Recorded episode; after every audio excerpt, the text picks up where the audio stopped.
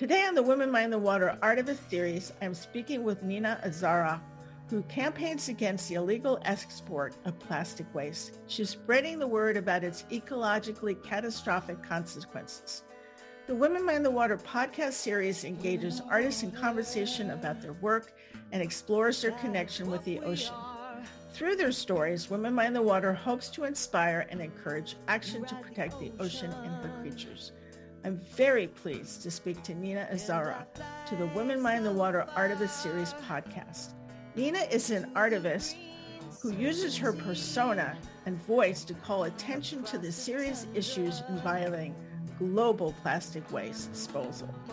Born in 2007, Nina has developed a voice well beyond her years.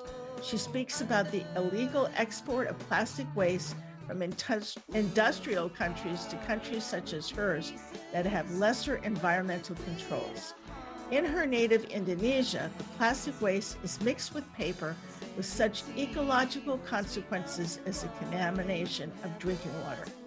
Nina has stepped onto an international stage to tell her truths. She spoke in 2021 at the Plastic Health Summit in Amsterdam and COP26 in Glasgow. She also has been featured in the documentary Girls for the Future and the Fight Against the Global Climate Crisis. Welcome, Nina. You have been doing important work in calling attention to a global problem. I believe you are sharing truth about things many people are unaware. It is wonderful to meet a young woman who has the passion and poise to take on an enormous issue of social justice and environmental justice and climate change. Nina, in a previous podcast, I spoke to El Wizabono, another woman from Indonesia. El's interested in deep water fisheries, so our conversation didn't focus on pollution. However, El did say that marine pollution and debris is a very large problem in Indonesia. El and I didn't talk about the source of the waste, so I was shocked to learn that some of it is imported from other countries. At what point did waste become an issue for you? Uh, since I was in kindergarten, I often joined my parents to boating along the river to inspect the industrial pollution and trash dumps on the riverbanks because both of my parents are environmental activists. And I started doing campaign on plastic waste import, yeah, importation in 2019. Uh, my parents brought me to a village that called uh, Bangun Village that become a dump site for foreign plastic trash. And I found a lot of uh, piles of plastic trash, and we can see uh, in in front of yard, yeah, of the people's house in that village, and it makes it look so dirty and messy. When I look closely to the trash, and most of it were plastic packaging from the USA, from the Europe, uh, UK, Australia, and even Canada. Do you have any idea how much plastic waste is actually generated in Indonesia versus what is imported? So the total imported plastic waste can be 10, uh, 10 to 15% of our domestic plastic waste generation. But the pollution impact of this imported plastic waste are localized at industrial area near the uh, paper and plastic recycling industries that will destroy the local environment and harm the people's health with toxic chemicals like uh, plastic plasticizer and also dioxin. All right. Yeah. Can you visually tell the difference between the waste generated locally from that imported besides reading the labels? Is it different kinds of trash? Yes, it's it's clearly can be seen visually. So the trash were mostly plastic packaging, yeah, of uh, food waste, household products, personal care products that has brand, has company name and country where it produced. You're going to find those brand to be sell here in our market. So, and it also uh, wrote clearly like made in USA, made in Germany, made in Netherlands. So we can see it clearly. Yes. Okay. So how does the illegal waste get into your country? It seems that the volume of waste would be difficult to hide. I heard that only about 10% of sample con- containers are being checked. In 2018, in, when China stopped importing plastic scrap, the imports of paper bales in Indonesia increased almost 50%. and dominated by unsorted paper waste that contain high level of contaminants. Yeah. So the campaign against plastic waste imports in Indonesia, we have to push the government to strengthen plastic and paper waste imports inspection. And now Indonesia already sent back some hundreds of containers of dirty uh, plastic waste to Australia and USA. And so I'm very happy that now Indonesia has strengthened the importation law and customs at the seaport, uh, enforce strict inspection. And I was told that paper mills now only import uh, cleaner paper bales and unsorted paper waste has been de- de- declined yeah, significantly. Right. So am I understanding you to say that they mix the plastic that they're importing into Indonesia with paper and that paper isn't looked at. So that's how the extra waste is sneaking in. Yes, yes. So we just buy the paper waste, but the the the exporter countries they smuggle the plastic waste. We we didn't buy the plastic waste. Yeah, that's the contaminant.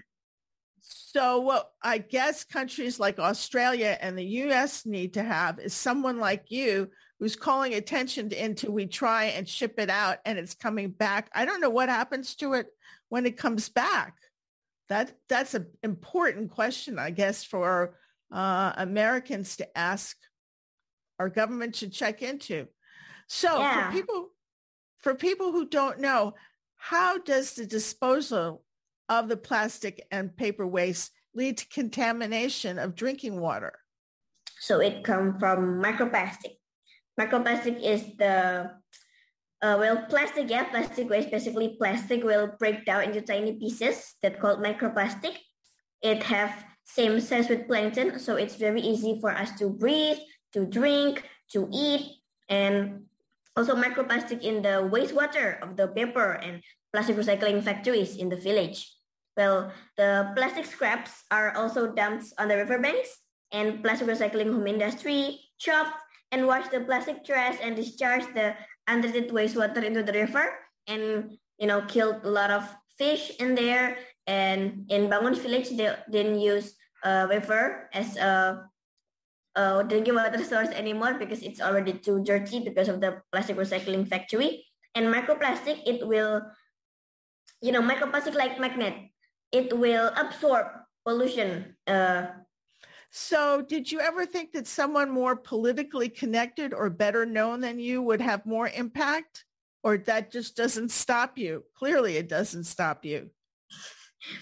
So during the march in July 2019, when I wrote letter, uh, I got media attention like Jakarta Post and even Al Jazeera.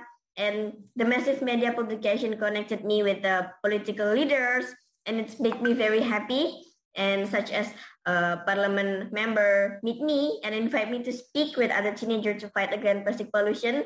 Yeah, it, it made me so happy. And then I was contacted by Germany uh, film documentary, yeah, uh, filmmaker right. to profile my action in documentary Girls for the Future that brought me to meet the German ambassador in Jakarta. And I have to speak with many journalists. And then I was invited to speak at Plastic Health Summit, yeah, that provide wider, wider global connection and give me more chance to speak up. And also last month, I was invited to speak at G7 preparation meeting Germany. I hope my voice can reach more political leaders so they will stop this uh, plastic colonialism and take responsibility to uh, treat their own plastic waste and not dump it to the uh, not dump it dump it to the other countries. Oh, yeah. Clearly, uh, your voice has resonates with all kinds of people. What do you think makes a successful campaign? Media publication and also documentary movie filmmaker. Yeah, it, it helped me a lot. And I also invited by international NGO network in Gaia and also Break from Plastic to join their campaign to refuse single-use plastic, yeah, plastic-free world. And I also use my own social media uh, in Instagram to raise the issue of plastic pollution. So I, uh, you know, often ask the youth, the young people. So I educate them with uh, my Instagram account. So I have to make something um, uh, attract, yeah, attract the young people. I, think I, I can see what the answer to my question is. It's your passion. You clearly have a passion and, and that's infectious. I think that's wonderful. So have you had a chance uh, to talk to other young women activists?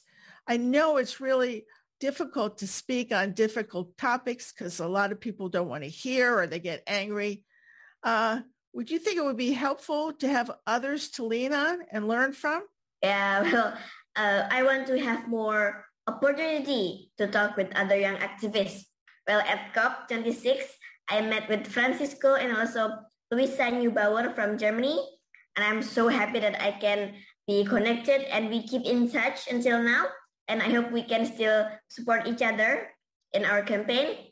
So after I went to the Amsterdam in Plastic Health Summit and also at COP26, I have, you know, a lot of young activists, yeah, women activists that we are uh, campaigning at the same issue. We are together wanting to save our environment, or to save our future. So it, it's motivate me a lot. So what skills or tools do you want to develop to help with your campaigning? Mm, I think uh, communications and also writing and graphic design. Yeah, so we have to make uh, cute posters, like making videos, making photos in Instagram, and also photography, videography, uh, editing also. Yeah. So we, I, I usually uh, target the young people. So I have to um, following the trend.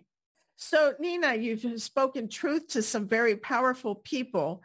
Um, and I'm interested in uh, the responses. Did you get any particular response that you thought was really interesting? Well, uh, for me, it's the German ambassador. Uh, they promised to strengthen the port inspection in Germany, and it makes me really happy. And also from Australia, uh, they're um, developing, yeah, developing a rule that they will not ever, they will not sending their their waste to the other country. Do you think that the process is too slow? How do we speed it up? Or does it seem to be making a difference and it's stopping fairly quickly? Kind of slow, yeah, because maybe they're still focusing on something because I know that environment is not their prioritized number one. They still have a lot of uh, problem in our countries, in their countries. So yeah, that's okay. but we still have to keep, uh, you know, skip asking to the government about the environment. Environment have to, you know, prioritize. Yes. What's next for you? Do you have a plan for the rest of the year? Um, actually, I'm making a program called Letter for the Future. Uh, bebaskan itu letter for future yeah so we make a letter so we well i just basically ask the young people from maybe like Zoom webinar like this. So I uh, teach them, yeah, I ask them to uh, write a letter to the uh, to the government, yeah, to the people they want to target. Well, actually, we have uh, a step by step first. So the first is 3A, uh, that the first one called analysis. So we have to observe what pollution is happening right now in front of us, yeah. And then uh, ambition. So we have to target who are going to be our target. Yeah, maybe like uh, government, young people, and what what do we want? What are we going to change? And then the last one, action. So the action, I ask them to make a letter. So yeah, I will teach them by Zoom webinar like this, and then I will teach them how to make a letter, and then yeah, just invite children in Indonesia to write letter on plastic pollution and share our ideas to solve the plastic and climate crisis. That's very smart. You're building a community of young people who are going to speak out. Wonderful. So what I want to know is, do you ever have time to just be Nina? You, can you clear your mind of the issues and just have some fun? Yes, um, maybe chit chat with my friends, making TikTok videos, biking and swimming. Uh, but even though my if my parents if they, you know, wasn't an environmentalist, as an uh, environmental activist, maybe I will still reading and just looking for the environmental information. Finally, what would you like to say to our listeners? What can they do to stop their countries from shipping waste to another country? Okay. So maybe first for the youth, yeah, for the young people here.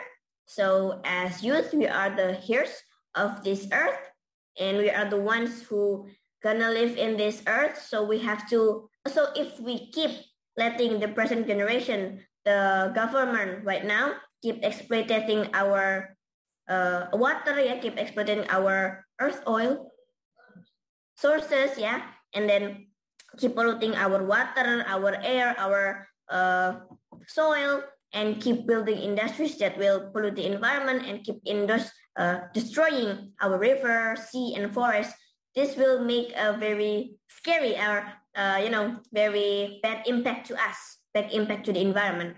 So we are going to deal with those in those pollution.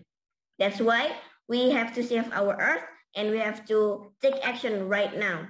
Let's start from ourselves and our future is in our hands.